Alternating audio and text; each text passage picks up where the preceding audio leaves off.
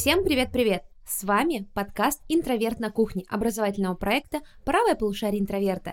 Меня зовут Елизавета, и сегодня мы с вами поговорим, зачем смотреть советское кино. И для того, чтобы обсудить эту щипательную тему, а, я собрала сегодня в нашей подкастной Аню. Да, всем привет! Я очень рада здесь снова быть и очень с большим удовольствием поговорю на эту тему. И сегодня у нас дебют знаете, там, лучший дебют, э, как в кино бывает номинация э, на премиях. Миша — это наш прекрасный лектор по истории. Вы могли видеть ролики авторства в нашем Ютубе, вы могли видеть Михаила в нашем ТикТоке. Миша, представься, расскажи немножко о себе, чтобы наши слушатели полюбили тебя так же, как мы тебя любим. Да, всем привет, спасибо за представление. Да, я новый лектор по истории в интроверте, специально переехал из Москвы в Петербург, Безумие. работать здесь. Да. Очень а здорово. Расскажи о своих компетенциях немножко. Мы обычно там немножко говорим. Вот я, например, исследовательница культуры. Ну, и кинокритик. Аня, а ты? Да, я по первому образованию режиссер, также сценарист и киновед, так или иначе. Да. Все мы одним киноведческим да. богом мазаны, Ань. Да, ну вообще первому образованию экономист, а по, по магистратуре историк, сейчас учусь в аспирантуре. Итак, почему вообще мы выбрали эту тему? Мы с Аней эту тему на самом деле готовили э, Мне кажется, давно. мы просто ее даже не готовили, а вот болтали между собой по поводу всего этого, потому что, ну, во-первых, советское кино действительно очень богато, да, на различные фильмы, а не только то, что мы смотрели по телевизору, когда были маленькими, хотя о них тоже, наверное, немножечко поговорим, вот, и у нас у обеих есть, конечно, свои фавориты в советском кино, может быть, даже немножечко недооцененные массовым зрителем. Аня, какой режиссер? Давай, угадайте, какого режиссера мы недооцениваем? Ты имеешь в виду как, какого из двух? Я считаю, что мы недооцениваем Сергея Эйзенштейна. Вот, да. А я еще говорила про Марлина Хуциева. Ну, это да, да, это да. Так что вы сегодня еще много раз услышите два этих имени. У нас есть шутка с Аней, что каждый раз, на самом деле, можно играть в алкогольное бинго, каждый раз, когда Лиза сводит а, разговор к Эйзенштейну, и я действительно могу свести разговор к Эйзенштейну абсолютно с любой киношной темой. Эйзенштейн бинго. Не, а, справедливости ради, это действительно реально сделать, то есть здесь даже ничего не нужно натягивать, никаких сов на глобус. Любая кинематографическая тема, она так или иначе может слиться к теме Эйзенштейна. Да, и сегодня мы позвали к себе на, сюда Мишу, потому что Миша еще сидит между нами, получается, в офисе, и тоже постоянно попадает под наше перекрестное обсуждение э, всего советского кино. Ну, и, собственно, эта тема, естественно, мы с Саней очень интересует, поэтому мы а, так, наконец-то выбили себе подкаст под это. Но отчасти я сталкиваюсь часто, мы с Аней, преподаватели на курсе «Кинокритик», нашем профессиональном курсе, плюс наши остальные курсы по кино тоже пишем мы, Аня еще читает курс сценарист.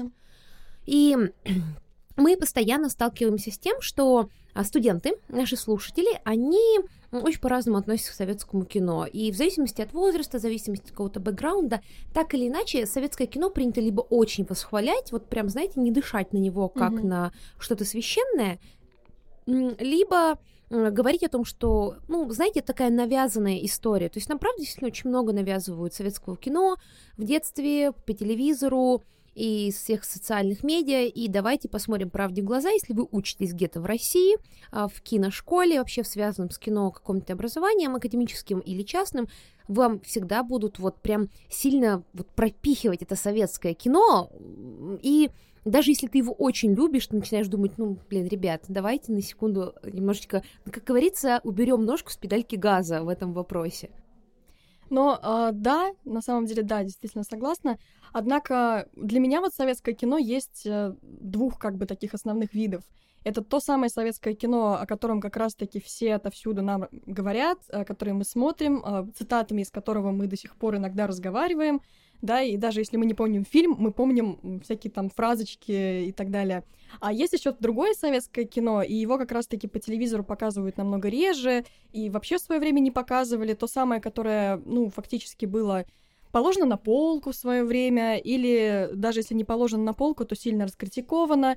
И это вот такие фильмы, которые меня очень сильно восхищают тем, что ну, как бы они вопреки всему существовали, и действительно есть даже такая как бы теория, что когда в кино есть жесткая цензура, художникам, которые работают, им, конечно, намного сложнее жить и творить, но при этом вот эта самая цензура, она становится мотивацией для того, чтобы снимать более тонко, более глубоко, чтобы делать так, чтобы, ну, одни поняли, другие не поняли. И вот а, вся эта хитрая игра происходит, и этого тоже очень много в советском кино.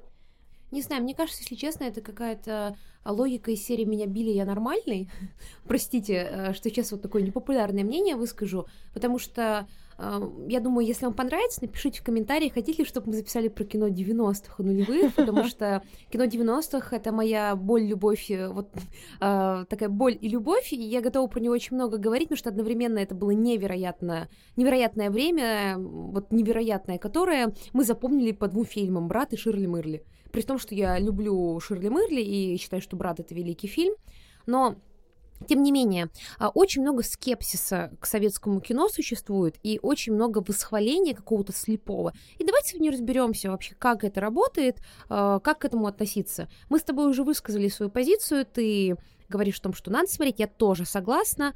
А, Миша, скажи, а ты как человек, который не сходит с ума по кино на ур- по уровню мы будем обсуждать Эйзенштейна каждый день, а, каждый рабочий день на обед, а мы примерно так и делаем. Хуцеева по вечерам. Хуцеева, да. У нас любой разговор с Аней, типа, переводится к советскому кино.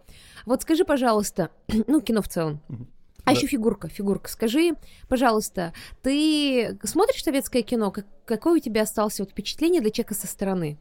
Uh, да, но на самом деле мой опыт просмотра советских фильмов не такой большой, то есть во многом ограничивается вот этими, ну, такими легендарными фильмами, которые я тоже смотрел в детстве. А какие? Назови их. Давай пять uh. легендарных фильмов, обожаю такие вещи. Ну, мне вот на ум приходят только все эти комедии сейчас. А, вот, ну, я, я говорю, если брать, которые наиболее самые известные. И, наверное, именно в детстве я только их посмотрел там и ну все, все бриллиантовая рука, все эти ирония судьбы. Ну, то, что переснял потом Сарик Андреасян. Аня, как величайший специалист по Сарику Андреасяну. Да, ну и вот э, не так давно начал пробовать смотреть какие-то, ну, так очень как-то выборочно и хаотично какие-то некоторые фильмы. Например? А, по какому ну, принципу ты их выбирал? На самом деле, просто что-то, что понравилось по названию, по описанию. То есть я, например, могу вспомнить, ну, я не знаю, сколько он был популярен в свое время. А мне очень понравился «100 дней после детства». И он, как мне показалось, такой очень необычный, и при этом очень теплый, приятный, и очень здорово смотреть. А еще недавно я, например, посмотрел а, «Мой друг Иван Лапшин». Ух ты! Я очень впечатлился. А, это достаточно интересный опыт. Ну, то есть, как я вот иногда что-то беру какое-то такое из разных времен, разных сфер, посмотреть, как вообще это получится. Поэтому... Захотелось что-нибудь еще у Германа старшего посмотреть ну, после Лапшина? Э, вообще да. Мне, мне захотелось посмотреть его более э, ранние фильмы. Mm-hmm. Я слышал, что вот э, Хрусталев машину какой-то еще еще это более. Лучший фильм. Да. Это лучший да. фильм Германа Но... Хрусталев машину. Ну, я очень люблю мой друг Иван Лапшин как раз. Хрусталев, mm-hmm. наверное, на втором месте в моем топе. Простите, я сейчас так врываюсь. А, знаете, что Герман а, рассказывал, что он прям типа вот в грязь кидал Миронова на съемках, вот прям да. жестко очень. Конкретно этой истории не знаю, но там какие-то очень садистские просто воспоминания Германа об этом процессе. Такое ощущение, как будто он получал какое-то ну очень странное удовольствие от того, что он известного актера, секс-символа, такого мейнстримного, давайте положим руку на сердце актера советского, потому ну, что были да, и мейнстримные, не мейнстримные. Да, он прям его, вот знаете, очень похоже было на то, как Ларс фон Триер рассказывал, кому нравилось мучить Николь Кидман на съемках Догвилля. Я слышала, при том, так, можно сказать, почти из первых уст, а, как он мучил а, Гурченко на съемках. ты что, общалась с Германом старшим? Ну, мой мастер, его ученик. А, он ему помогал снимать Так последний сеанс проводил. Ну, я имею в виду, что из вторых, да, не совсем из первых, естественно. Просто он тоже у меня сам по себе был таким довольно-таки жестким человеком. Вот эта германовская школа, мне кажется, мы тоже в своей, в своей степени ее прошли да, на курсе. и корову можно сжечь. Если это что... уже Тарковский. да. Я знаю, но это же все примерно, они же с Германом да, да. В общем, он очень сильно же вымучил своих актеров, а потом просто бегал, извинялся, а, чтобы там Гурченко отыграла правильную эмоцию, нужно было вывести ее из себя на площадке, и это, в принципе, было в порядке вещей. Но я думаю, что актеры, которые играли у Германа, они, наверное, примерно хотя бы имели представление о том, что их ждет, и как бы добровольно на это подписывались. Хотя, конечно, на мой взгляд, это довольно-таки спорные с точки зрения режиссуры методы, но у каждого свои Ну, я вообще просто очень против таких историй. Считаю, что если режиссеру, художнику это все, вот вся эта история про то, что вот он так его мучил, это вся история про уходит корнями культурологически в образ а, модернового гения, который вот активно развивался mm-hmm. в первой половине 20 века, что гению можно все, и отсюда вопрос в том, что можно ли прощать, ну, можно ли нужно ли вставить э, гению вину? Да, конечно, нужно ставить гению вину, если нарушает законы моральные и юридические, то все это нужно ставить в вину. Первое, это за первое он должен а, какую-то этическую комиссию проходить, и за второе он должен в тюрьму садиться. Это сейчас я намекаю на, Пола... на... Поланик, господи, Поланский и так далее. Просто мне очень не нравится, потому что есть куча режиссеров, которые снимали прекрасные фильмы, имели отмеченные отношения с актерами, вроде Линча, кстати, например. Угу. И я знаю, что среди советских режиссеров, там, Эйзенштейн, например, никого не доводил. Ну, Сакуров тоже, по-моему, очень хорошо общается с площадкой. Да, то есть эта история очень спорная, и вот у всех разное мнение. Я, например, никогда не восхищаюсь подобными вещами. я, я, я явно ими не восхищаюсь, но при этом вполне можно восхититься фильмами, которые так сделаны. То есть это, к сожалению, вот так случается. И, кстати, про Лапшина и вообще про Германа Старшего. Это же режиссер, который снимал такое прям вот настолько советское кино, которое, с одной стороны, выстрелило на западных фестивалях, с другой стороны, когда туда как раз-таки ездил Хрусталев машину, его же, ну, совсем не поняли и говорили, что да, это гениальное кино, но мы чуть не уснули и так далее. То есть было очень спорное отношение к этому фильму вообще в мире, потому что казалось, что здесь очень много, а, ну, именно Советского Союза уж чрезмерно. Ну что, бахнем чайку? Ну, и мне кажется, это такая же история, как с первыми фильмами Джана и Моу, где очень много партийной повестки, угу. но на самом деле, мне кажется, в этом логично сравнение Германа Старшего и Джана и Моу, потому что и у того, и у другого это такая партийная повестка, которая на самом деле ни в коем случае не за партию, потому что для этих фильмов необходимо знать контекст. Вот Нет, у него-то, конечно, очевидно, скорее антисоветская. Да, просто я очень хорошо, очень люблю, точнее, азиатское кино, и часто сталкиваюсь с тем, что люди его не понимают. А, мне кажется, чтобы понимать азиатское кино, нам, чтобы понимать в Европе американцам условно, восточноевропейское кино в целом, нужно знать контекст исторический хотя бы примерно. Потому что если вы тут не жили или хотя бы не изучали, ну, хоть чуть-чуть поверхностно, вы не очень понимаете, это как вы знаете, Петров грипп сейчас э, идут, и я не думаю, что вот прям зрители где-нибудь, где он там, в Каннах, по-моему, он премьерился. Да, да, да люди в Каннах, допустим, типичные французы, поняли, про, в чем прикол Петрова в гриппе. А, вот эта плиточка постсоветская, весь этот сюрреализм новогодний, он же для них не имеет такого значения, mm-hmm. он чисто декоративный, поэтому, мне кажется, тут недопонимание. Ну, в этом и ценность, э, на самом деле. все таки каждый режиссер, он как-то транслирует свою культуру, вот, если бы это было что-то совершенно космополитное, без вот этой печати советского, наверное, было бы и не так интересно. Но, кстати, если говорить про советские фильмы, которые вот вообще стоит ли их смотреть, есть же целое, и здесь, наверное, Миша нам поможет, есть же целое десятилетие 30-х, где почти ничего не снимали, кроме mm. ура сталинского кино. Ну да, ну почему? Там даже если ура сталинское кино, что-то все равно на полку шло вроде юноши. Ну, же? Да, да, да. Как строгий юноша. Строгий юнош. А вот смотрите, сейчас, наверное, такая нелюбимая рубрика. Но вот если бы вы могли предложить какие-нибудь несколько каких-нибудь фильмов, с которым ну, людям стоит начать какое-то знакомство с советским кино. Марлен Хуцин. Марлен Хуцин. Итак, естественным образом... Все его фильмы. Благодаря Михаилу мы возвращаемся к Марлену Хуцину. Анна да. Сергеевна, если ошибаюсь. Викторовна. Вит... Прошу прощения. Анна Викторовна, прошу вас, расскажите нам. А, мне кажется, что здесь нужно начать с оттепели как таковой, да, вообще то, что советское кино сначала существовало, вот, скажем так, по одним лекалам, и мы уже немножко посмеялись над 30-ми годами, где фильмы либо не снимались совсем, либо снимались про колхозы, про э, героические подвиги советских людей. Ну, почему да, еще же музыкальные всё. фильмы? Ну, музыкальные фильмы, да, то есть... Э, Максим! Юность Максима! Трилогия! У нас снимались трилогии еще до того, Выборгская сторона! Да, в общем, ну, как бы создавались свои супергерои, грубо говоря, да, своя мифология в кино и прочее, прочее. Очень много было еще байопиков, прям начали тогда mm. же. Присоединение тогда было активно. Ну, не присоединение, сейчас Миша, наверное, поправит, но я знаю, что активная новая политика была по отношению к национальным республикам, и очень много стали снимать байопиков, например, совершенно дикие байопики про каких-то национальных героев. Салавата Юлаева — это вообще несмотрибельное кино. И вот Александр Невский, он как раз mm-hmm. Э, идет на волне этих байопиков, и он единственный смотрибельный из того, что тогда Ой, вышло. кстати, я очень хотела сказать эту историю, потому что она прям любопытна. Еще один такой квази-байопик, а, потому что на самом деле как бы у нас нет э, конкретной личности настоящей в центре фильма, но все понимают, что это плюс-минус Киров.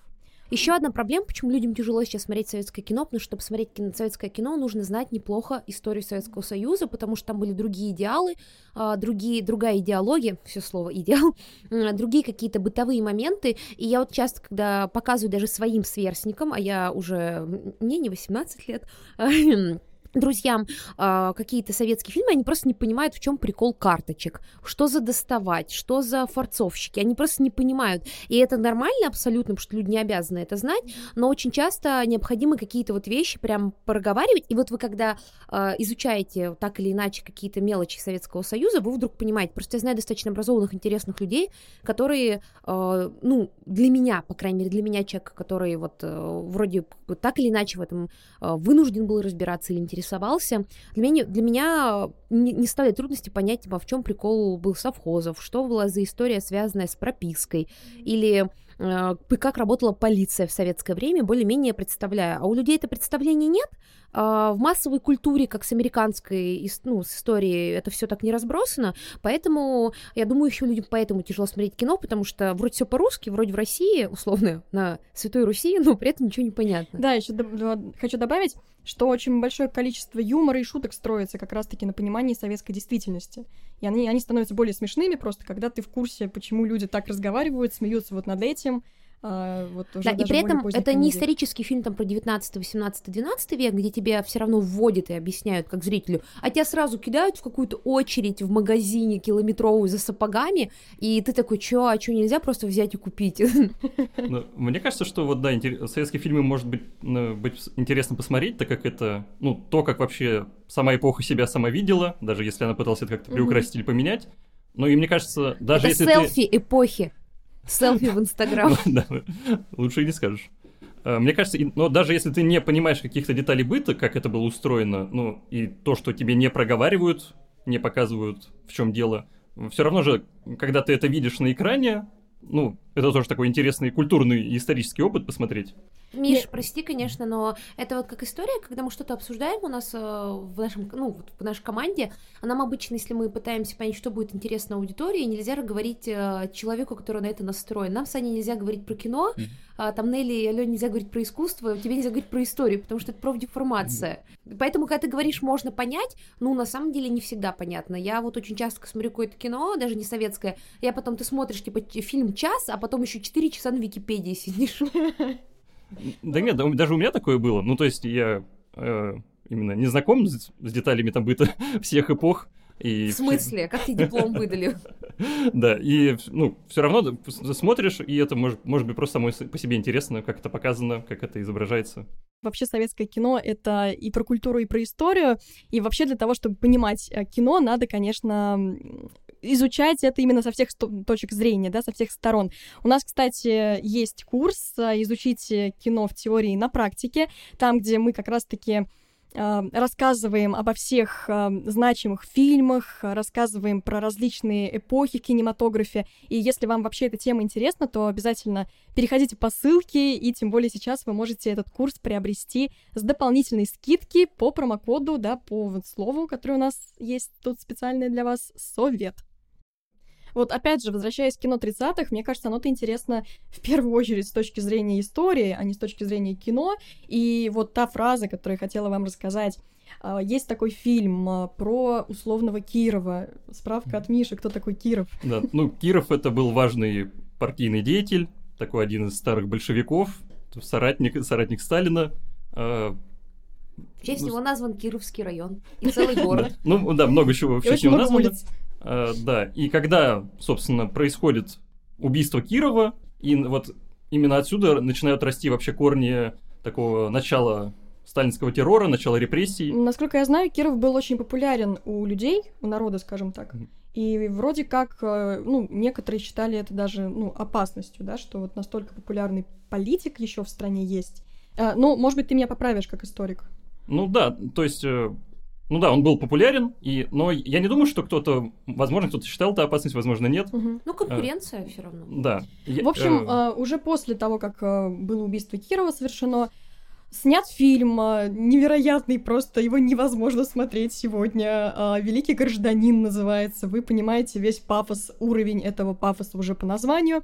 И этот самый фильм выходит в двух сериях, и почти, э, ну, половина, наверное, всего фильма происходит на трибунах. То есть, мне кажется, что еще одна история, связанная с э, кинематографом 30-х советским, там э, сами герои, они часто общаются как будто бы не с, между собой, как бы, а сразу со зрителем. То есть очень много это лозунгов. четвертой стены до того, как это стало мейнстримом. Да, ну, можно сказать, в какой-то степени слом, да, вроде как не ломают, но вроде как общаются в первую очередь со зрителями, а, и им какие-то определенные вещи правильные, да, с, с точки зрения власти тогда говорят. А вот а, в «Великом гражданине» все это еще проще, там действительно есть трибуны и слушатели. И в, в одном из эпизодов а, герой, который является условным Кировым, да, главный герой фильма, он а, с таким сладостным, да, прекрасным, обаятельным лицом открытым выступает а, в зале и говорит фразу, может быть, я немножечко совру по точности, да, но смысл в чем? ой, как хорошо будет после хорошей войны. А, ну и далее, да, и когда я просто услышала эту фразу, а, у меня челюсть упала. То есть а, мы понимаем, насколько немножко было деформировано сознание, да, а в 30-е годы и массовое, и политическое, когда у нас фразы в массовом кино подобные говорятся. Это 37-й год, то есть хорошая война в кавычках пришла в страну спустя несколько лет. И ты вот смотришь этот фильм, он, опять же, конечно, смотреть его от начала до конца страшно, плохо и неинтересно, это вот прям очевидно. А, но при этом это дает себе определенное более глубокое понимание того, как тогда жила страна. Мне кажется, что определенное количество советских фильмов интересно именно с этой точки зрения. А, да, это очень классная история, и опять же, она все равно требует какого-то контекста. Мы не можем просто взять, mm-hmm. пойти и посмотреть. Ну давайте вернемся наконец к Марлену Хуциеву. Аня, давай, рассказывай про Марлену Хуциеву. Да, в общем, мы заждались. После 30-х, 40-х, 50-х мы пришли к а, эпохе оттепели. Вообще очень интересное время, Лиза со мной согласится по поводу того, что 50-е, 60-е вообще в кино мировом интересное Это время. Это великое время, да. когда... Смотрите, кино родилось а, в 1890-х годах 19 века, и вот в 1920-х годов оно пережило какой-то первый период осмысления себя mm-hmm. как искусства, не просто, а, не просто развлечение и приложение к театру и другим а, более старшим видам искусства. И вот в 60-х оно переживает переходный возраст, начинает mm-hmm. уже, знаете, вот а, детские, детские черты пропадают, щечки типа там исчезают. Хочет свободы, Да, и появляется облик а, будущего великого кинематографа. И на самом деле то кино, мы уже говорили на подкасте про «Зачем смотреть старое кино», которое мы сейчас с вами смотрим, оно во многом на процентов 70 формируется именно в uh-huh. 60-е uh-huh. годы, а, тогда закладываются какие-то фундаментальные правила киноязыка, но для того момента это было по-настоящему революционным и ярким, бунтующим, а, абсолютно везде, даже в Советском Союзе. Да, несмотря на то, что, конечно же, далеко не все фильмы а, совершившую эту революцию в Европе и вообще в мире попали в Советский Союз. Часть из них все-таки была показана, например, был показан «Восемь с половиной Филини», а, и это произвело просто невероятный эффект, э, такой же примерно как эффект э, от нетерпимости, который смотрели режиссеры 20-х годов.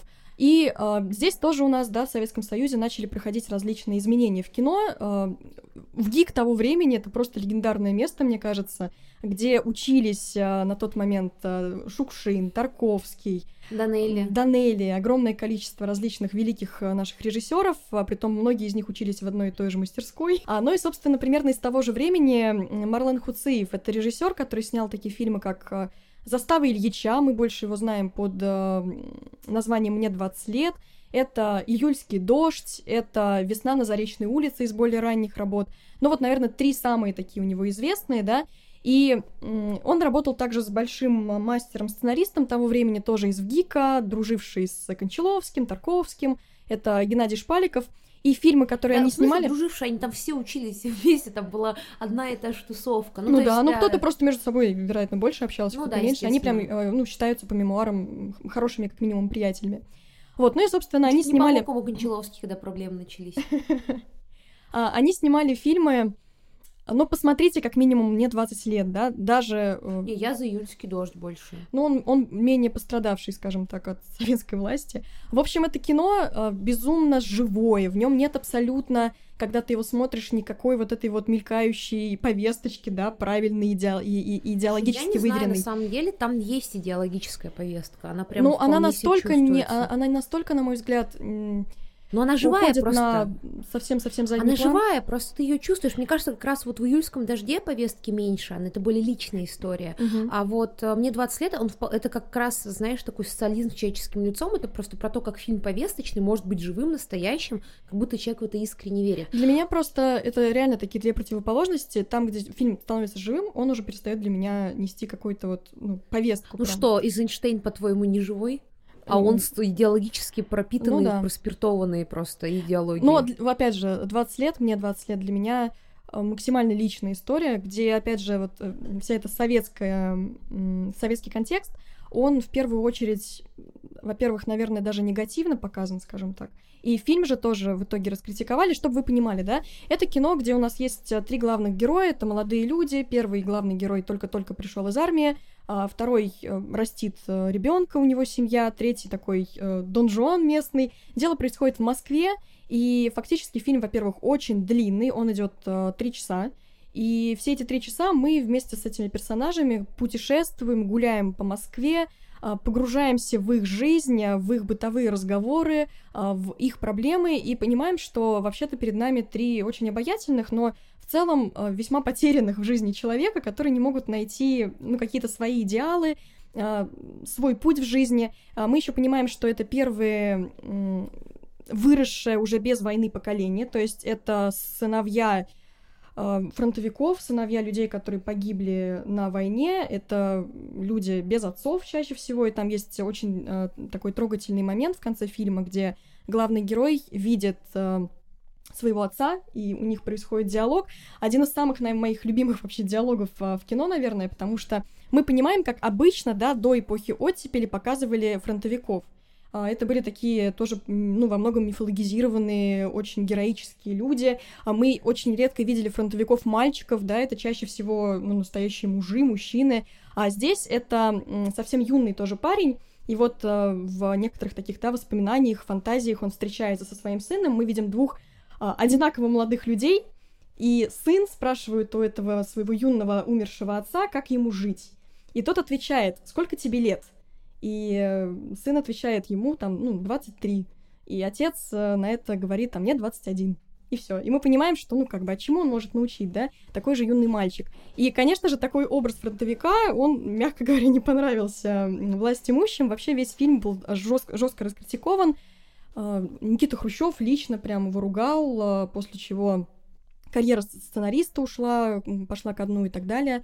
И вот э, при этом в фильме очень много воздуха, так называемого кинематографического Ну, ведь жизни. Хуциев, это же режиссер, которого называли русским представителем французской новой волны. И у меня действительно очень много в фильмах от французской новой волны. Это живая камера, огромное количество диалогов, отвлеченных как будто бы от Мгм. сюжета, отсутствие а, четкой м, такой а, строгой структуры. Строкактная, стро- Да. строгая стру- структура повествования.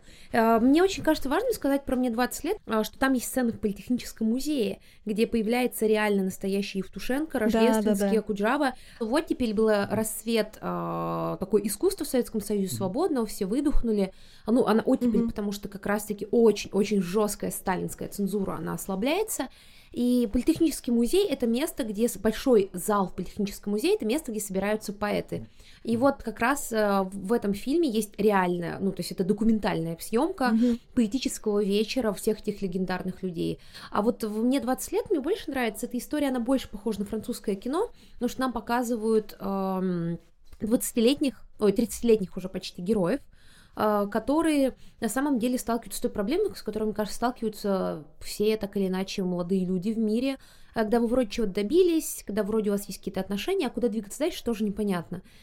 Не главная героиня... Это ты про июльский дождь. про уже. июльский Да, дождь, ты да. А, главная героиня, она разговаривает по телефону с человеком, у нее есть отношения, вроде жизнь как сложилась. Ну, то есть, знаете, ей не надо там выживать, куда-то карабкаться. Но при этом как будто она не устроена в этой жизни, она чувствует себя не на месте. И она разговаривает, у нее вроде такой платонический роман, а, который ну, если там по фактам разбирать ничего серьезного, а на деле это значит гораздо больше, такую трещину в ее мировоззрении. И общество на нее вроде как давит, что пора жениться. Да, и жених у нее замуж. есть очень даже такой толковый парень Да, тоже. Пора замуж уже идти, пора там деток. Все. Мне кажется, очень хорошо вот с настроением нынешними совпадает, Да. так прям рефлексирует. И в итоге там ничего не решается. Она очень-очень много говорит о каких-то отвлеченных вещах, э, есть ощущение, знаете, он не зря называется июльский дождь, когда вы летом, вроде на улице хорошая погода, все здорово, и время свободное есть, а вы где-то сидите и пережидаете дождь, и никуда двинуться не можете. Вот она как будто в такой ситуации находится, Мгм. когда вроде понятно все, но ты никуда двинуться дальше не можешь. Там есть потрясающая сцена в конце, когда она оказывается на встрече фронтовиков у Большого театра, Мгм. которая реально происходила, и это тоже настоящая сцена встречи а, фронтовиков у Большого театра, и она невероятно трогательная, невероятно сильная, и мне всегда напоминает конец другого великого фильма а, советского, признанного во всем мире. Это «Летят журавли», когда в конце она идет с цветами, главная героиня плачет, а, мы видим, как всех встречают с войны, боже, мне прям сейчас расплакаться захотелось. Да, Я не знаю, меня всегда очень сильно трогает э, конец э, вот этих двух фильмов. Э, «Летят журавли» нам показывают, что есть вот это будущее, которое, ну, будет после войны. Даже если она потеряла что-то, тем не менее есть будущее. А в «Июльском дожде» Хуциев нас кого-то подводит к тому, что да, но будущее есть, и да, мы должны помнить, э, вот эта память должна быть, но просто от того, что это будущее есть, оно не становится нам понятнее. Мне кажется, там вот такой очень-очень Мне кажется, что это референс. вообще, да, эм, кино «Оттепель» — это кино, которое задает очень много вопросов будущему. И Настоящему. сомневается по поводу будущего. И это то, что как раз-таки буквально нравилось. через несколько лет, да, было это, была эта лавочка закрыта, и уже к, там, кон- к 70-м, к концу 60-х э, оттепельные фильмы, они ну, именно- такие вот э, с вопросами настоящему и будущему, они потихонечку перестают. Но если не сниматься, то одобряться, скажем так. Ну, э, чтобы вы понимали, почему фильм положили на полку, хотя ничего не происходит такого, вообще, что может... вообще. Это, знаете, вот, типа, серьезно, бриллиантовая рука, вот это такой, знаете, кромешный ад с точки зрения цензуры по сравнению с теми фильмами. Предлагаю по чайку. У нас как развивается образ советского человека? В 20-е годы у нас есть очень четкие а, партийные персонажи, есть партийные, не- непартийные, есть а, буржуи вот эти, которые ананасов, рябчиков жуют, а есть хорошие персонажи, а, коммунисты. В 30-е годы у нас уже появляются вредители как раз-таки, исходя из этой колхозной системы. Более того, это совершенно типа, безумные истории. Есть вредители, а есть, как в нашей любимой трилогии Максима, Козинцев снимал, правильно? Да. А, это просто наша боль с Аней. Аня зачем-то... 17 лет. Я готовилась к вступительным, я считала, что это очень важно. Но это не очень важно. То есть понятно, что его так или иначе приходится чуть посмотреть, но это был такой абсолютно блокбастер. Максим — это такой русский Джеймс Бонд, который борется со шпионами. И таких фильмов было очень много. М, Хоть моя мама рассказывала, что они там с уроков сбегали, чтобы сходить на фильм про Мгм. Максима. Вот, моя мама, если что, не в 30-е жила, это просто крутили в кинотеатрах заново.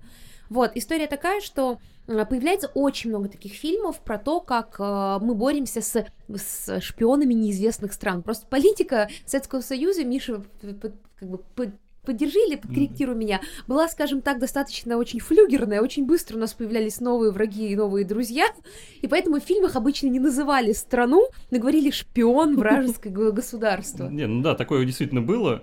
Ну и вообще, вот ну, 30-е годы это тоже такой э, расцвет какой-то шпиономании. Ну, и потому что в том числе, например, э, очень большое количество людей было репрессировано за некоторые некие связи с как бы якобы с каким-нибудь с Польшей или с какой-нибудь еще другой страной. То есть это, ну, действительно, во-первых, э, такая очень ну, п- пока- показательная история, как мне кажется, вот это и обилие... Борьба вот с космополитизмом. Да, вот это обилие фильмов о борьбе с какими-то внешними врагами, внешними шпионами, это, ну, это тоже такое по- показывает свою эпоху. Получается так, что там герой должен быть, быть таким, знаете, вот, ну, максимально идеальным героем. Если в 20-е годы еще можно было перевоспитаться, чуть-чуть как-то поменять мнение, то 30-й год должен быть, ну, вот за родину, за Сталина, он должен быть идеальным. И у тебя могут быть недостатки, например, в этой легендарной мелодраме советского периода 30-х годов «Сердца трех», э, «Сердца четырех», если ты ее смотрела, такой рамком сталинского времени, где в конце грузин сводит. Это я не шучу сейчас, если что. Там в конце появляется грузин, благодаря которому все точно устаканивается. Я думаю, не нужны комментарии никакие здесь, да? Вот. Персонажи должны быть идеальными. Если есть какие-то негативные персонажи, то они а, всегда либо опасные шпионы, либо, внимание, какие-то вредители-белогвардейцы, которые непонятно как вообще остались на территории Советского Союза, непонятно как вредят. Например, есть потрясающая комедия про девушку, которая из какого-то совхоза э, на Дальнем Востоке, который, естественно, снимался, судя по... Ну, я просто из Лон-Удэ, и судя по, ну, типа, съемкам натурным, это снималось где-то в Московской области или в Беларуси, потому что это вообще не похоже ни на Дальний Восток, ни на Восточную Сибирь, но они где-то там рядом с Китаем. А, она ловит э, естественно, шпиона, сама его обезоруживает, запирает в сарае, и ты думаешь, ну это не шпионский фильм, это все самое начало, чтобы она поехала на поезде чудесным образом в Москву, чтобы доложить, что в их а, совхозе меховом а, перегибы на местах, у нее, естественно, все получается. Так вот, э, вот такие вот были фильмы. Ага. То есть ты одновременно, знаете, и в совхозе работаешь, и красавец умница, и можешь голыми руками э, шпиона уложить и запереть в сарае. Так вот, затем в 40-е годы, ну, понятно, фронтовое кино, там, кстати, появляется как будто большая человечность, потому что кино вынуждено быть ну, более ну, надо, человечным. Да, приходится. Да. Если, конечно, мы не говорим о боевых сбо киносборниках, где тоже появляется Максим, кстати говоря. Да, там же некоторые герои предыдущих эпох, скажем так, мелькают. Да, там Невский. же есть потрясающая пародия на Александра Невского, угу. восхитительная, где тевтонские рыцари, обвешанные водорослями, приходят во сне Гитлеру и говорят, чтобы он даже не пытался идти на Русь. О, боже. А, ну вот.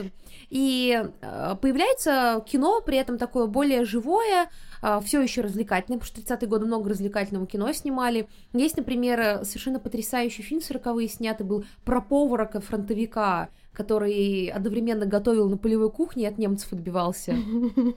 Вот. А тогда же снимаются Господи, как он называется, этот фильм-то, где откуда песни «Первым делом, первым делом самолеты». «Небесный Высо... тихоход»? А, Небесный типа тихоход, да. Он же снимался, говоришь, в Питере. А, там кадры совершенно потрясающие из современного нашего парка ЦПКО. Угу. Там Юсуповский дворец, это очень странно а, смотреть сейчас все. Вот, вторая половина сороковых это период малокартине, когда вообще в основном показывают только очень... привезенное, привезенное да, да, да. войсками в Советский Союз кино. И очень интересное время, когда действительно показывали кино иностранное, кино, которое пришло к нам, в частности, из, между прочим, Германии нацистской, и различные фильмы по типу «Девушка моей мечты» показывалась. потом будут показывать в «12 мгновениях да, весны» да, Гитлеру, да, ой, Гитлеру, э, Штирлицу, но он не мог его смотреть, потому что она вышла только в 45-46 да, году, но советский зритель хорошо знал этот фильм. Смотрели, смотрели Марика то, что показывали. Рёк, по-моему, Марика Рёк, Марика да. Рёк, да. И в частности, например, я недавно выяснила, что моя бабушка, когда была совсем маленькой, она просто обожала Тарзана. Все были влюблены в Тарзана, потому что главным трофеем трофейного кино были фильмы о Тарзане. Потому что они приключенческие, конечно, да. нравилось. Это же совершенно история. невероятная история, да, даже потом Бродский об этом писал, про то, что Uh, представьте себе советское кино, о котором сейчас Лиза рассказала, да, типичные образы советских фильмов там 30-х, 40-х, и представьте себе до джунгли полуголого мужика, который с длинными волосами прыгает uh, за женщиной, охотится под джунглям, а еще потом в Нью-Йорке на канатах, ну то есть это невероятный просто какой-то аттракцион, а, и в итоге даже тарзанки у нас называются фактически тарзанками, потому что в свое время их так назвали наши с вами бабушки и дедушки, пересмотревшие голливудского Тарзана. Кстати, в 40-е было время вот человечности, сейчас вот вспомнила, был фильм «Машенька», э, ты не видела его? Не э, помню. Совершенно роскошный фильм про девушку, которая завязывает, она работает на почте, завязывает отношения с каким-то водителем, с водителем, и у них то вот сходится, то они расходятся, а потом он уходит на фронт. Очень классное, качественное кино, оно вообще не чувствуется старым, и главную роль играет, кстати говоря, Федя Басманов из Ивана Грозного, и ты вообще его не узнаешь. Ну вот, вторая половина сороковых до 52 года, а, период малокартини, когда настолько все было плохо в советском кино, что в кинотеатрах входили фильмы, концерты, ансамбли березк, вот что-то подобное. Да, снимает совершенно чудовищное кино, особенно если вы считаете, что современное военное кино чудовищное, вы просто не видели военное кино второй половины сороковых. Например, «Падение Берлина». Падение Берлина, Миша, смотрел? Yes. Миша, обязательно посмотри, ты получишь невероятное удовольствие. Это огромное, сколько оно идет? Это гигантское, как по два с чем-то часа, ну, да, часа да, идет. много. Очень. Субъективно оно идет 20 часов. История про двух, а, про него, оно стало очень известно, падение Берлина а, во всем мире, потому что Жижик по нему, mm-hmm. Жижик его упоминает в своем киногине «Извращенцы» как в эссе текстовых, так и э, во второй части, если не ошибаюсь. Да, вторая часть у него это кино идеология, вот во второй части у Жижика это философ, если что, известный очень, кстати говоря, с марксизмом работает, к слову который занимается идеологией, вот он очень много говорит о сталинизме в кино через э, идеологию в кино, через падение Берлина. Сюжет такой, Миша, готовься, слушаю твои комментарии. У нас есть двое, двое героев, которых зовут э, типичными русскими именами, и они выглядят как типичные русские люди с картины, вот, э, я не знаю, с картины на э, журнал «Работница». Они только решают быть вместе, и в этот день э, над ними пролетают, как только они решают вот быть вместе, пожениться, над ними пролетают самолеты, которые возвещают о начале войны. Это 41 год, э, 20 4 июня, правильно? Второе. 22, простите, пожалуйста, 22 июня. Вот, и, конечно же, они понимают, что ему надо уходить на фронт, они расходятся. Она он уходит на фронт, попадает в плен, выбирается из концлагеря, она э, уходит э, на фронт санитаркой, тоже доходит до Берлина, по-моему, она переживает тоже захват немцами. Ну, понятно, это европейская часть России, причем такая квазиевропейская, куда дошли, точно немцы дошли. Одновременно с этим нам показывают то, как Сталин вместе с генералами борется за СССР. И это на самом деле, можете просто последние 30 минут фильма включить, 20 минут даже. Она показывает совершенно невероятный, какой-то дико картонный Берлин. Если вы когда были в Берлине на площади перед Рейхстагом, это особенно забавно, потому что а, я-то Рейхстаг видела очень много в советском кино, и вот когда я реально увидела Рейхстаг, это, конечно, вот совершенно, совершенно другая история. Ну вот, вот совсем по-другому он в жизни выглядит, а, даже плюс-минус с учетом времени. Само здание совершенно другое, и внутри там все совсем по-другому. Вот. Эм, она показывает э, Рейхстаг, на которого выдружают, естественно, красное знамя с той знаменитой фотографии. Нам показывают, э, как там вот этот главный герой героически спасая товарищей, э, движется к Рейхстагу. Одновременно с этим она туда тоже попадает вместе с войсками, а он, по попадает среди тех, кто сбежал из концлагеря. Нам показывают, как берется Берлин в тот момент, когда флаг выдрузили, все начинают праздновать победу. Естественно, так и было, Миша, ты же понимаешь, при захвате Берлина. С неба спускается огромный белый самолет, который садится на площадь. И поверьте, я вам, я вам еще не передаю всего э, типа, ну, всего-то, всей эту абсурдности происходящего, вот слово кринж идеально описывает на этой огромную площадь перед э, Рейхстагом садится огромный белый самолет. Из него выходит Сталин в белом парадном Огромный белый Сталин. Да? Он еще совершенно чудовищно загримирован, он выглядит просто не, не то что неживым, нечеловеческим существом. И, естественно, вокруг самолета образуется такое пространство, и к нему бегут э, Простите, тут совсем плохо все. Я когда маме показывала, моя мама чуть не видела этот фильм, она, конечно, сидела вот с лицом лица. К нему бегут люди, которые а, в таких полосатых формах узников концлагерей, и они одновременно являются, ну как вам объяснить, такими стереотипными, клишированными французами, итальянцами ага. и так далее. То есть у них реально вот похоже на бутафорский театр, где они с усиками, им только багета и не хватает, и а, берета, хотя у некоторых вроде есть береты и какие-то котелки, ну то есть это настолько безумно. нарисованы, да? Ну, они приклеены, но это безумно. Это выглядит как киса Воробьянинов в лучшем случае. И при этом, когда вы их видите, вы сразу видите, что это какие-то люди, вот э, из клишированных детских книжек, изображающие разные национальности в самых таких странах. Они все бегут и кричат тоже «Виваля! Победа! Виваля Сталин!» Одновременно туда бегут солдаты разных стран, которые тоже приветствуют Сталина. Сталин выходит, все смашет, спускается вниз. И в этот момент, важный момент, герои наша главная героиня и главный герой, они смотрят на Сталина, а потом поворачиваются, видят друг друга. То есть они соединяются через Сталина, они кидаются к друг другу, кричат «Алёшенька!» Я не помню, как ее звали, не Любава. А, потом подходит товарищ Сталин, и она говорит «Товарищ Сталин, спасибо вам за все, позвольте вас расцеловать». Целует сначала обе щеки Сталина, а только потом уже своего вот этого жениха. И так фильм заканчивается. Я вам сейчас пересказала очень длинную часть этого фильма. Ох, сильно, конечно. А, да. Какого года фильм? А, это фильм 49-го года.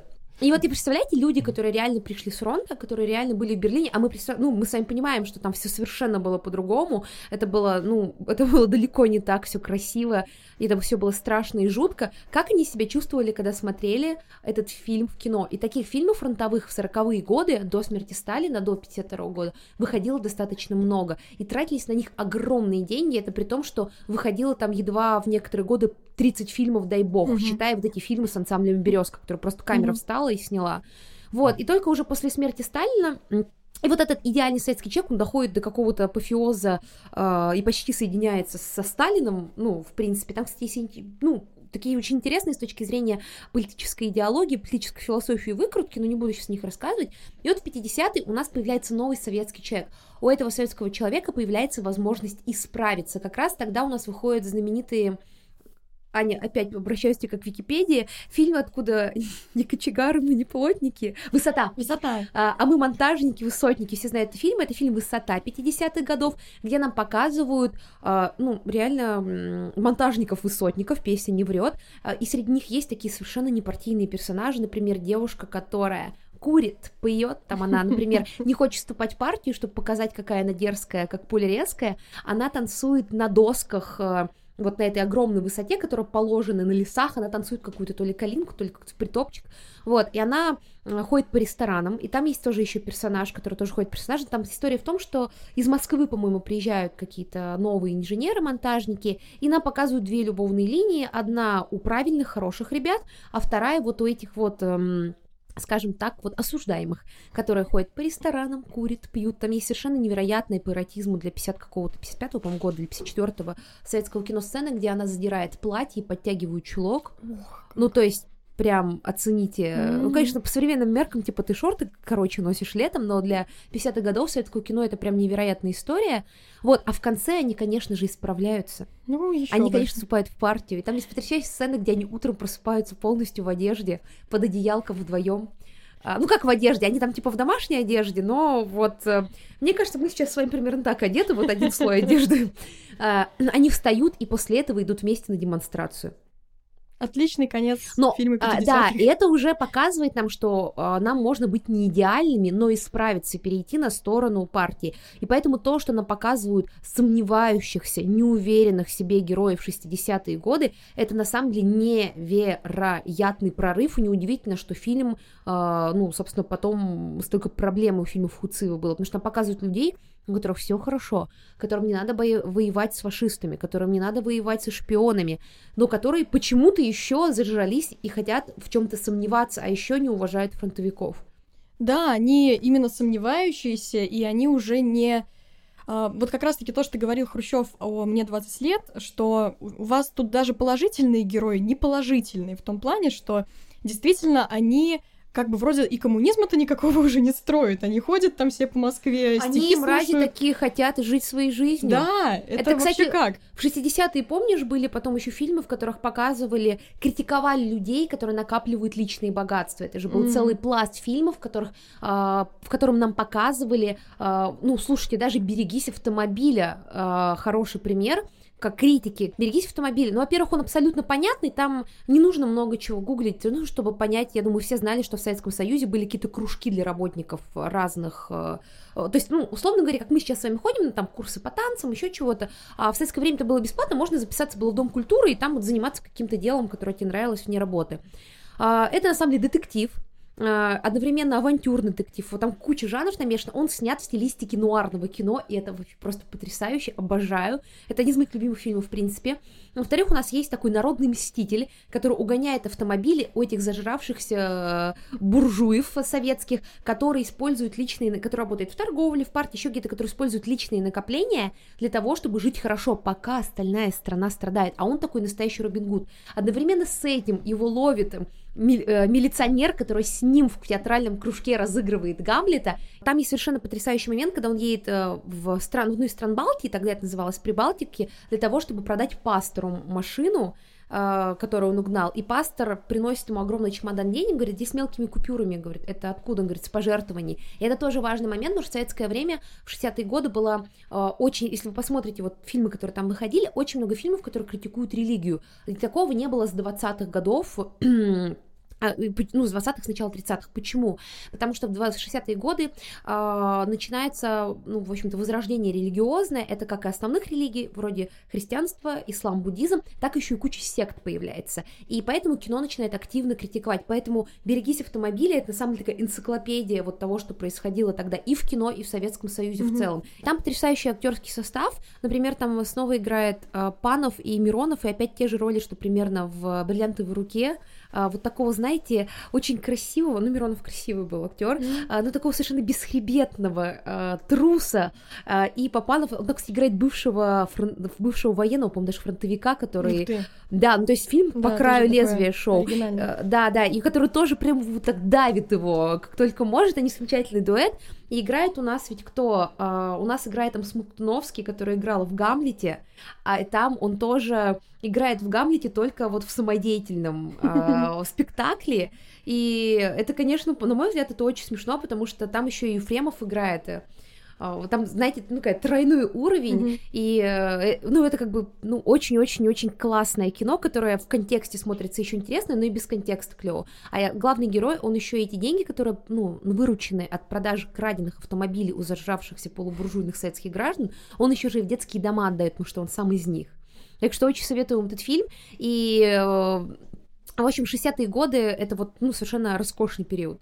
Да, при этом довольно-таки короткий, к сожалению. К То сожалению, есть, вот, снимали да. и хватит. Очень хороший Хорошего период. понемногу, но, да. да. Но это связано с тем, что все-таки что Хрущева от власти отстранили, а Брежнев, он снова взял курс, ну, такую медленную и ресталинизацию, и на больший контроль за культурой, намного больше, mm-hmm. чем было раньше.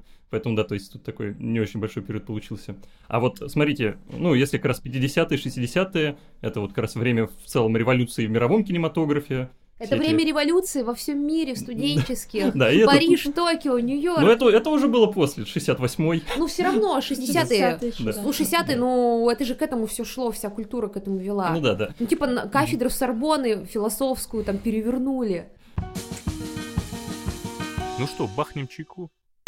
А, вот, э, и если говорить о вот этих фильмах мировых, насколько вообще советские деятели кинематографа, насколько они могли знакомиться с этими фильмами, как была ли у них какая-то коммуникация с иностранными коллегами, как вообще э, это все было устроено, как они могли ну, с ним взаимодействовать. Так себе все было с коммуникацией. Ну, как все в Советском Союзе. С иностранными коллегами. Но я уже начинала об этом говорить, э, что какие-то отдельные фильмы, условно одобренные, да, вышестоящими, они попадали на фестивали, Итальянские, например. Итальянские. Реализм. Да, Вообще, все кино, которое было про бедных и несчастных, смотреть было может. Ну, в целом, да. Ну, и тем более, если не американское, это вообще замечательно. А действительно, к нам попадали фильмы итальянского неореализма, к нам попадали фильмы Филини, и вот «Восемь с половиной», в частности, очень сильно впечатлил наших режиссеров. А, отдельные люди могли посмотреть что-нибудь еще, например. Почему в целом фильмы соцлагеря можно было посмотреть? Ну да, да. То да. есть все эти истерны с Гойко Митичем. Ну, ты знаешь, что Гойко Митич? Знаешь мем про него? Знаешь, Бри... что такое Гойко Митич? Ну да, да, да. Кто это? Ну, как раз актер, по-моему, польский или чешский. Этих как раз э, э, фильмов. Удивительно, мы сейчас с Аней переглянулись одновременно. Нет, это фильм, это актер, который играл э, в фильмах ФРГ и ГДР, какой из них был социалистический? ГДР, ГДР. В ГДРовских э, вестернах, э, и не только вообще, в остроевропейских э, вестернах, которые активно смотрели в Советском Союзе. А, а вот, ну, то есть у них а, советские там режиссеры могли, грубо говоря, посмотреть то же самое, что мог посмотреть советские зрители, или у них все-таки были какие-то условные привилегии, которые позволяли им взглянуть, увидеть какие-то картины, которые, ну, как-то не попадали именно на массовый экран? Иностранные? Насколько я знаю, там не было такого, что действительно... Ой, Митич из Сербии. А, насколько я знаю, там не было такого, чтобы в гиковцы могли смотреть значительно больше фильмов, чем то, что показывали просто зрителям. Ну, они просто этим больше интересовались, да, например, а, Тарковский тоже, в частности, вдохновлялся Брессоном, которого очень любил, его фильмами, а, тем же Филини, Бергманом, по-моему, тем ну, тоже как да, бы смотрели. очень любил. Слушайте, я, я тут хотела заметить, что если по воспоминаниям операций, в принципе, по той системе, а если смотреть архивы, того, что на полках было, у них, конечно, было больше доступа. Если ты, в принципе, ну, давай, э, цеховая история, э, все что угодно иностранное в Советском Союзе было тебе более или менее доступно, ну, более или менее, это прям очень более или менее, если ты принадлежал к цеховой истории. И в кино было точно так же, э, киношники, или чем любые киношники, так или иначе, имели возможность купить билеты на фестивали, на которые было не ну, достать да, да, билеты, вот а, мог, могли купить, а, могли попасть на закрытые показы какие-то, на встречи какие-то, ну и ты должна понимать, что им показ, у них же тоже преподавалась история кино, и им показывали все эти архивные пленки, которые просто так, ну, вы смотрите, вот мы сейчас привыкли, во всем интернете можно посмотреть, да, да, да. А, они, а, может быть, фильмы-то были не запрещены, но их просто где-то надо посмотреть, возможность должна быть, плюс у них был абонемент в библиотеке, где тоже можно было взять пленки на просмотр, или хотя бы Ань, описание фильмов у Жоржа ну, Садуля. Хотя бы, да. Да, и Ежетеплица. А, который, кстати, Ежетеплица был один из главных, ты знала, вот этих для советских... Круто. Польша, родная, близкая. Ну вот, так что да, они видели больше, чем советский зритель, но, к сожалению, а, поток все равно был ограниченный, и от этого а, это очень сильно повлияло на советское кино, например, итальянский новый реализм, про который я так много говорю, это же кино, ну, связанное с послевоенной итальянское, с, с компартией тоже связанной mm-hmm. итальянской, и поэтому его ну, вполне себе открыто конечно, не по всем стране, но можно было его посмотреть в Советском Союзе, и оно очень отличалось от всего того, что ну, могли видеть советские режиссеры в принципе, поэтому по нам итальянский неореализм, итальянское вообще поэтическое кино ударило очень мощно, Вспомни фильм «Комиссар», вот этот полочный. Mm. Это же, ну, прям вот итальянское кино 40-х, 50-х. Кстати, очень редкий фильм, потому что там показывают женщину, э, комиссара в гражданскую войну, э, которая попадает в какое-то еврейское местечко, или как они правильно называются. Вот, и она делает выбор в сторону не ребенка, которого рожает, а в сторону своей работы. То есть ну, для современности это прям же Оскар Бейт фильм, Ань, а тогда его на полочку положили. Ну, в целом, э, да, вот смотрели больше, но тем не менее все равно было ограничено то, что можно посмотреть.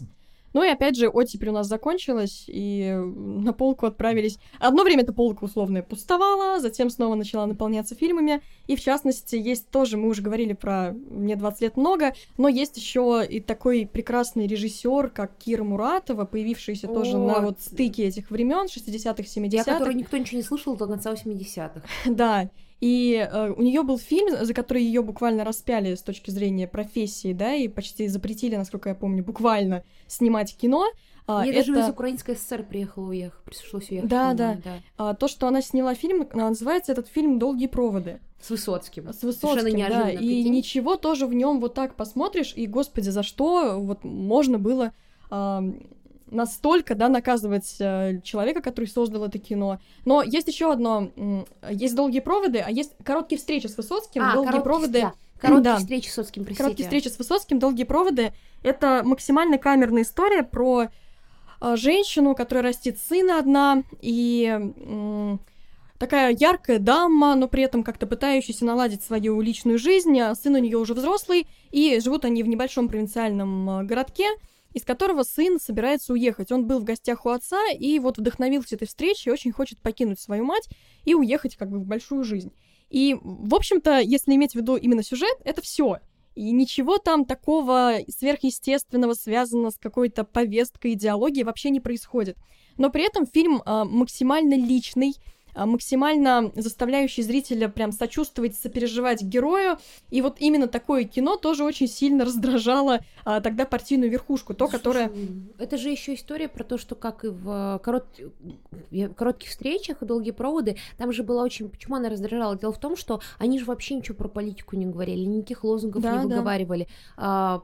Там даже не было особенно персонажей, знаешь, вот как... Ну, давай вот сейчас очень условно, разное время, но все равно какой-нибудь э, служебный роман, какой-нибудь Афоне. То есть там даже не было персонажей, которые э, работали по повестке партии, по идеологической, что-то проговаривали, как будто они не в Советском Союзе живут. Ну вообще, вообще да, вообще не про это, вообще просто вот про людей. И про их сомнения, опять же, про их, э, в частности, непростую жизнь.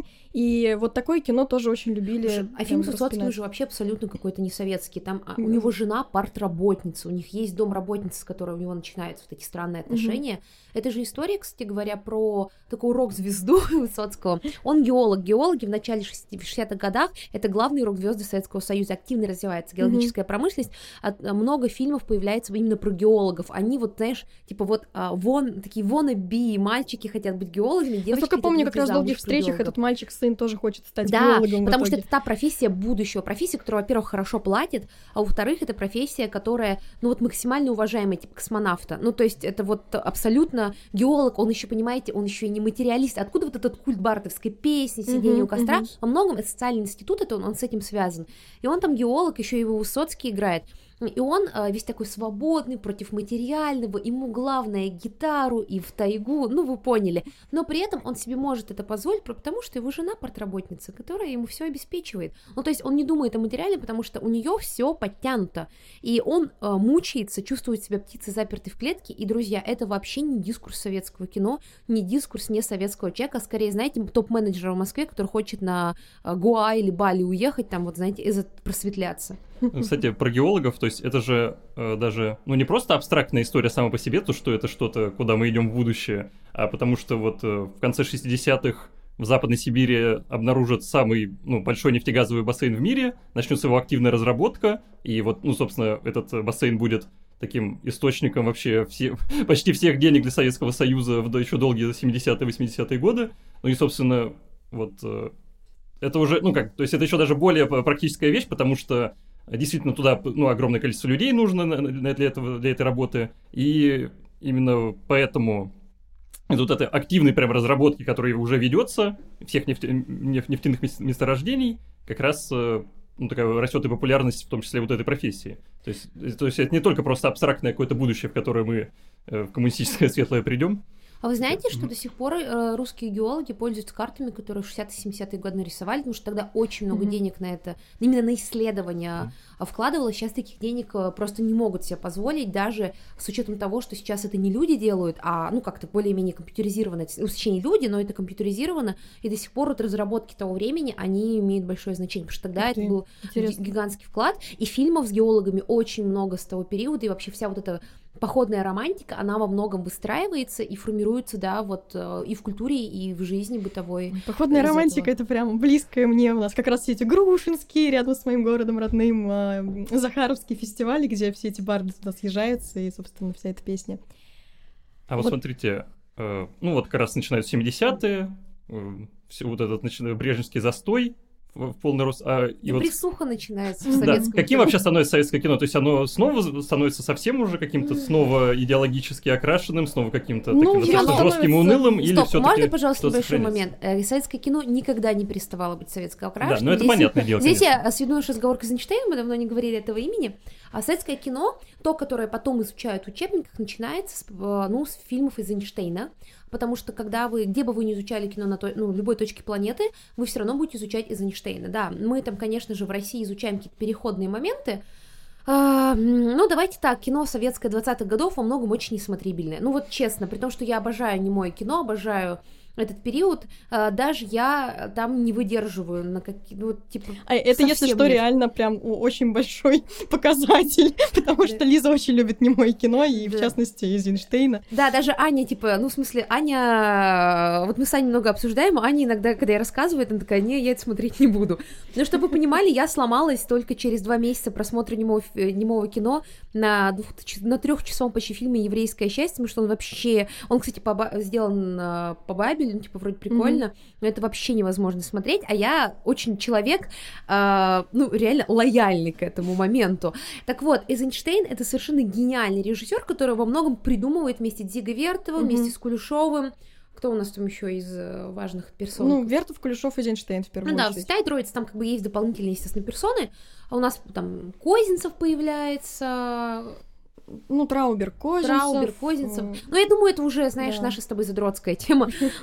Вот. А Он придумывает во многом не только советское кино Эйзенштейн, но и мировое кино в плане монтажа, в плане работы с эмоциями зрителя. И советское кино рождается как таковое именно как идеологическое кино. Оно должно показывать настоящий социализм. И у а, Вертова даже была идея того, что камера показывает социализм, которого глаз человеческий не видит. Вот у него одиннадцатый, э, совершенно роскошный Мгм.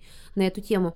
Но суть такая, что советское кино рождается э, и умирает как кино идеологическое. Ему никогда не удается от этого избавиться. Да, ну, это, конечно. Ну, все же в разные периоды это ну, могло немного как-то варьироваться. Где-то больше немного. воздуха, где-то меньше. А, Да, где-то да, больше да. воздуха, Да. где-то меньше, Ну да, да, да. меньше, даже там, где где-то воздуха меньше, а, это история про то, как м, кино борется с идеологией. Преодолевает, Ну, да. преодолевает, да. И советское кино, на самом деле, во многом в лучших своих э, проявлениях, оно так или иначе всегда либо поддерживает, либо каким-то образом, все равно каким-то образом коммуницирует с э, и советской идеологией. То есть есть, ки- есть по-моему, единственно, хотя нет, нет, тоже не работает. Некрореализм, он же тоже так или иначе Ну да. работает и параллельное Мне кажется, он кино. как бы вырос на вот этих Да, всех он, ну, знаешь, типа, да, некрореализм, параллельное кино 80-х, это же как раз-таки, знаешь, такая плесень, э, в хорошем смысле, если что, э, выросшая на останках советского кинематографа.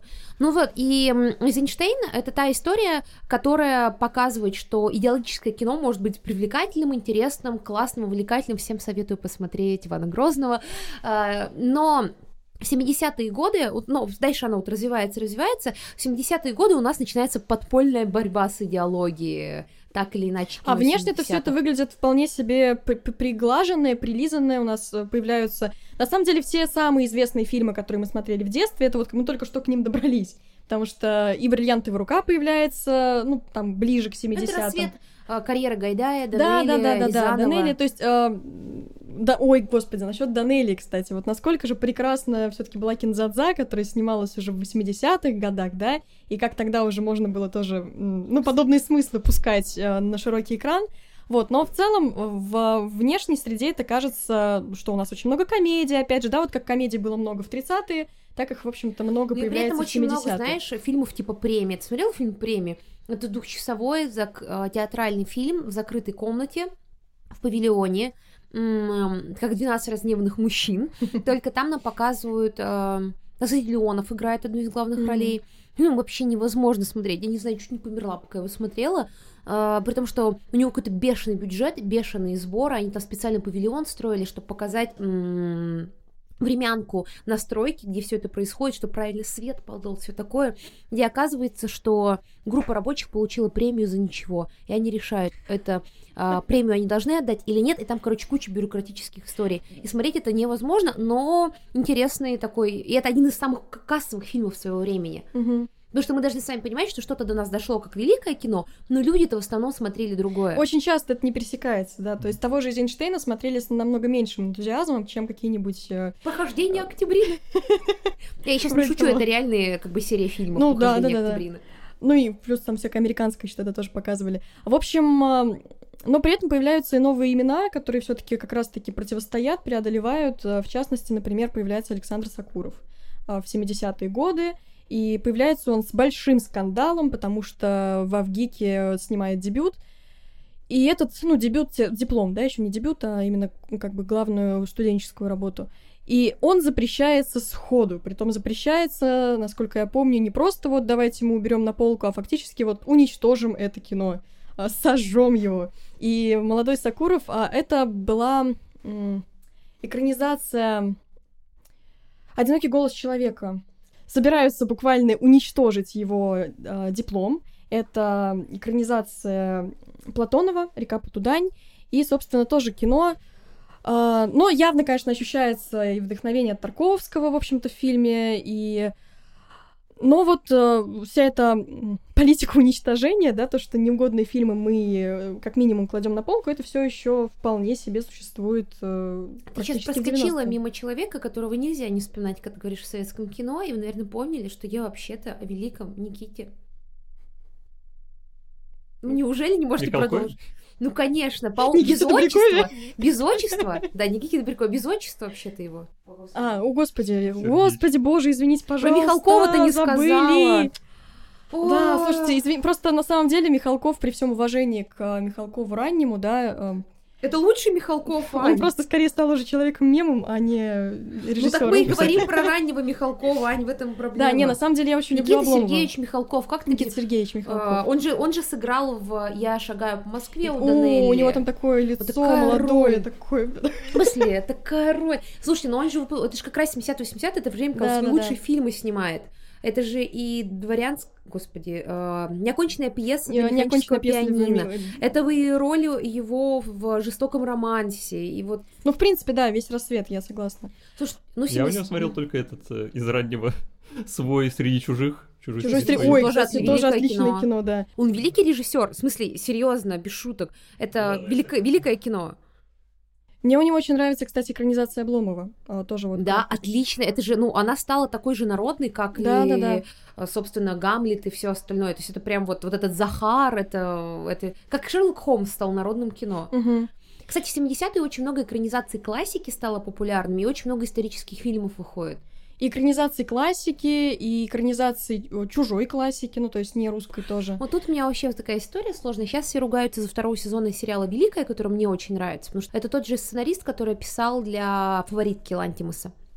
Поэтому есть схожие такие ощущения, атмосфера.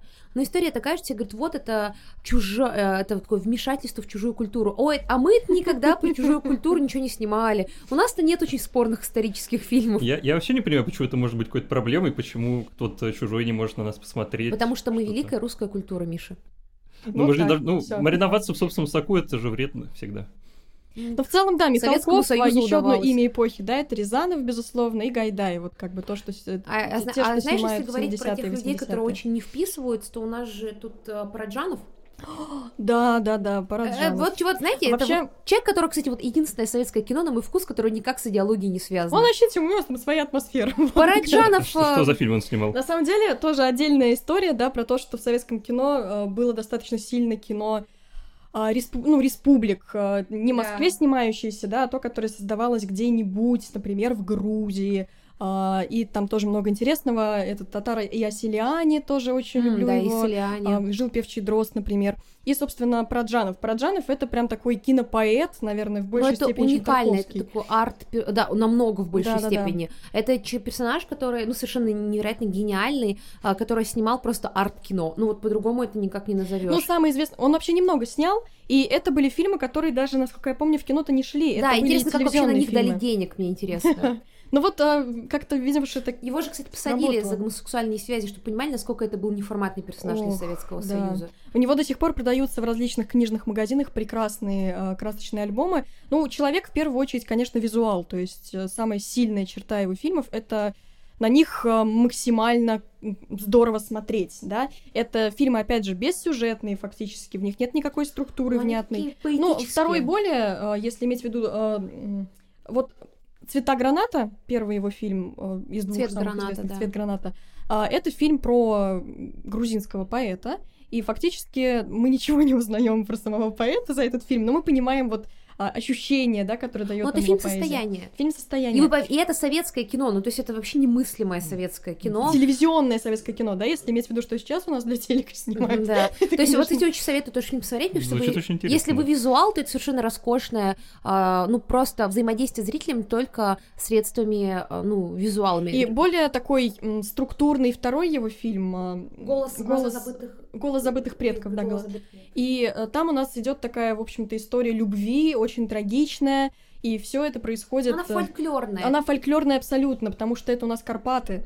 да. И э, как там показаны и традиции, и вообще мировоззрение народа Карпат, и какие там костюмы, какой там, опять же, с этой точки зрения визуал. Хотя, если иметь в виду сам сюжет, то все очень просто, да. Была молодая пара, девушка умерла, и мужчина никак не может как бы успокоиться, найти себе любовь. Э, Он вот э, безумно любит эту свою а, юношескую любовь, и все у него не складывается. В ну, И это вообще жизни. абсолютно не вписывающееся ни в какие рамки советского кино, и это вот, ну, просто фестиваль, это настоящий артхаус, то есть Ну да, вот, ну, самое вообще кино. совершенно особняком стоит от всего.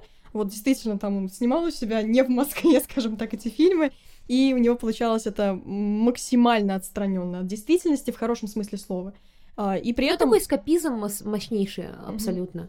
оставили, а, как бы оставил небольшое, да, с точки зрения количества фильмов свое наследие а, кинематографическое, но как минимум вот два эти фильма, с ними точно стоит ознакомиться и удивиться действительно, насколько это можно было, вот как это могло существовать по соседству с Гайдаем, Рязановым, которые тогда вполне себе снимали. Предлагаю по чайку. Очень важный момент, мы говорили, вот у нас же название подказа «Зачем смотреть советское кино?». Во-первых, советское кино пережило, как правильно они говорила, очень мощный опыт работы с цензурой, и давайте посмотрим правде в глаза, мы уже должны понимать, э, исходя из современных реалий, тоже, как работает цензура. Э, очень много...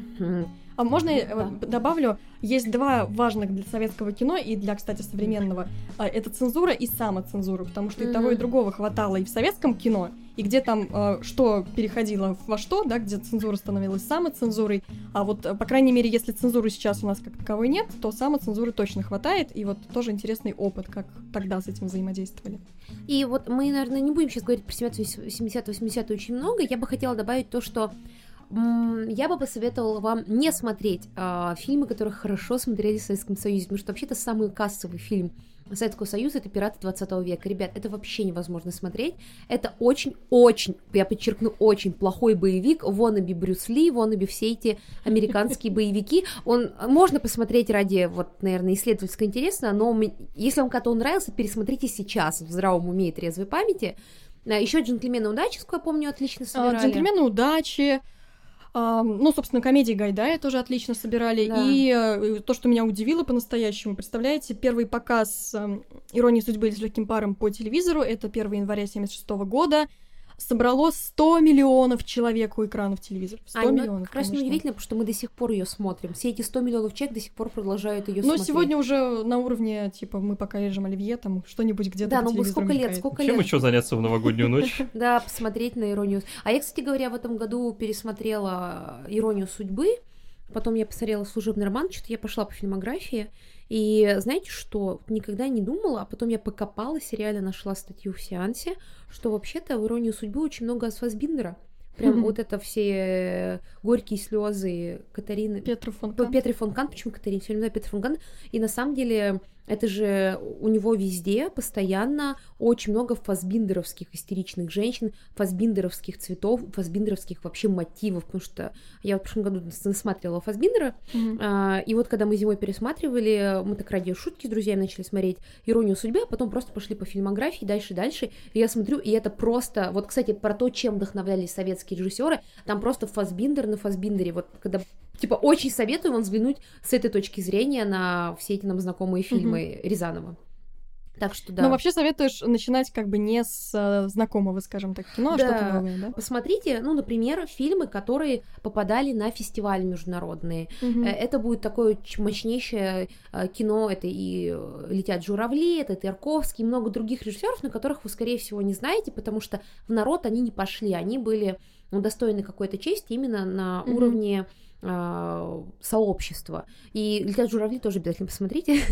вот. э, Советую очень сильно посмотреть э, фильмы, которые а, по жанрам схожи. Например, в Советском Союзе в 80-е было много ромкомов классных. Мгм. То есть реально ромкомов это и служебный роман, я самая обаятельная А, и «Я самая привлекательная. Вот эти фильмы это совершенно очень смешные, забавные ромкомы. Если вам интересны фильмы, ну, какие-то другие, то есть, например, «Дрессур» зала Киру Курасава в Советском Союзе снимал. На самом деле, очень О, много интересно, кино, а, которое не попадало в вашу оптику, потому что по телеку просто не крутили, а то, что крутили, мы уже устали смотреть. Для меня, например, большим открытием стала а, «Забытая мелодия для флейты», м, поздняя комедия 89 или 8 года, то есть вообще на излете, которая как раз обыгрывает историю цензуры. Я уже рассказывала на этом на подкасте про фильмы 90-х, про этот фильм.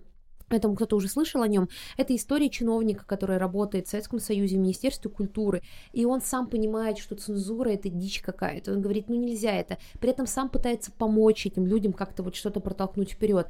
Он а, взаимодействует с уже просто трупом своего начальника. Фактически мы сами знаем, что это отсылка к Черненко. Влюбляется в а, медсестру, и у них вот такой очень грустный роман, потому что он вообще, в принципе, был флейтистом, достаточно талантливым, то есть он сам из мира культуры и перспективным, но женился на дочери какого-то начальника из Министерства культуры, и вот он живет, знаете, говорит, не своей жизнью живу, еще вот эта рыба в руках. То есть вот это из этой серии, еще этот голубь в руках, простите, это мем из «Бегущего по лезвию». Вот примерно так, и он заканчивается тоже какой-то фантасмагорической, тоже фасбиндеровской странной историей, но очень много фильмов, которые сейчас по интонации хорошо пересекаются. Это «Город Зеро». Вот как раз хотела, да, Да, тоже. это ну, очень большое количество фильмов, которые а, вообще не похожи, в них нету вот этой оптимистичной нотки советской, они все Ну, очень... это, тем более, если ты имеешь в виду уже 80-е, конечно, mm. да, там... А посмотрите еще фильмы с Тоем, он очень красивый, эти фильмы ужасные.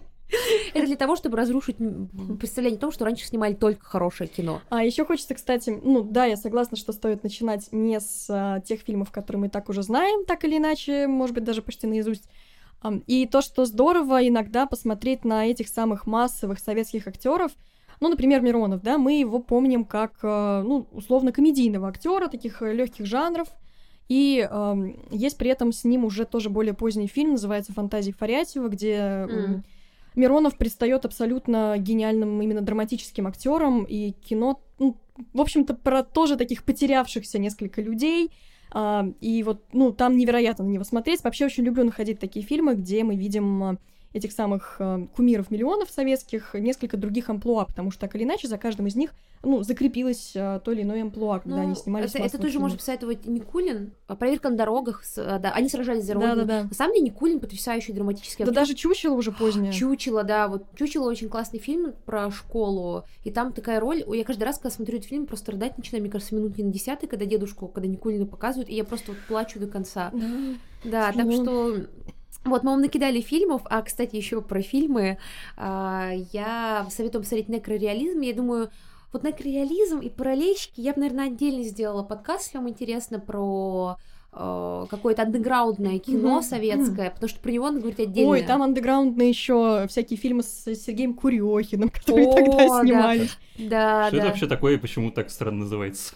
Кто? Некрореализм. Да, некрореализм. Сейчас, Миша, у нас подкаст уже час, да, больше часа Это уже следующий Да, друзья, давайте самое интересное, что такое некрореализм. Это, ну, легендарная история. Мне кажется, знаешь, уже стало, по-моему, мейнстримом исследовательской среде про некрореализм писать. А я, кстати, была, общалась с одним из параллельщиков. Я вот mm была на нем на мастер-классе с ним. Он подарил нам пленочками. Я дома до сих пор просто эта пленочка лежит в... Сейчас будет дурацкая история в вакуумном пакете, потому что вот он до сих пор я думаю, что просто можно заинтриговать хотя бы одним если названием вам, фильма. Да, если... а, Папа умер, Дед Мороз, вполне да. себе. Если вам, если вам понравилось художественное оформление фильма Лето того самого, mm. то давайте пишите в комментах мы и Миша, если ты заинтересовался, мы тоже тебя позовем, расскажем, потому что это очень интересная история mm-hmm. про андеграундное советское кино, прям как знаешь, ну тут как про андеграундную советскую музыку нужно отдельно рассказывать. Да, ну там много, там много интересного и даже местами смешного, местами удивительного, там есть да о чем рассказать. Господи, явно. история про то, как они эти, э, господи, не премии, а гранты распропивали просто, а потом снимали за 30 рублей кино. Да, мы тизер вам сделали. Итак, друзья, я надеюсь, что если вы не хотели смотреть советское кино, у вас появилось э, желание его посмотреть, если вы а, смотрели советское кино, а, но вам надоело, то вы найдете для себя что-то новое. А, мы надеемся, что вы как-то ответили на этот вопрос. Пишите в, коммент, в комментариях, как вам советское кино, смотрели вы или нет, потому что я знаю людей, которые принципиально не смотрят советское кино, оно им очень не нравится. Я надеюсь, что мы кого-то смогли переубедить. Да, я надеюсь, что смогли. Да, спасибо за интересный разговор. Так почерпнул для себя достаточно много интересного. Было очень здорово, приятно. Да, и тебе спасибо, Миш, спасибо, Аня. А, хочу сказать, что если вы заинтересовались советским кинематографом, в принципе, историей кино в целом, потому что каждый раз, когда начинаешь про кино говорить, выявляется, появляется очень много контекстов, которые нужно знать, я советую вам наш курс «Изучите кинематограф кино в теории и на практике», mm-hmm. где мы рассказываем, как смотреть кино, на что обращать внимание, рассказываем про историю кино, про главные имена. А, если вот э, вам интересно, то обязательно проходите по ссылочке у нас в описании по промокоду СОВЕТ, ну, советское кино, а, будет скидка 15%, и на этом я, наверное, тоже окончательно с вами прощаюсь. Слушайте нас на всех платформах, теперь и на Spotify в России. А, для того, чтобы о нашем подкасте узнало больше людей, пожалуйста, ставьте нам лайки, ставьте нам 5 звездочек, пишите комментарии. Всем пока! Всем пока! Всем пока!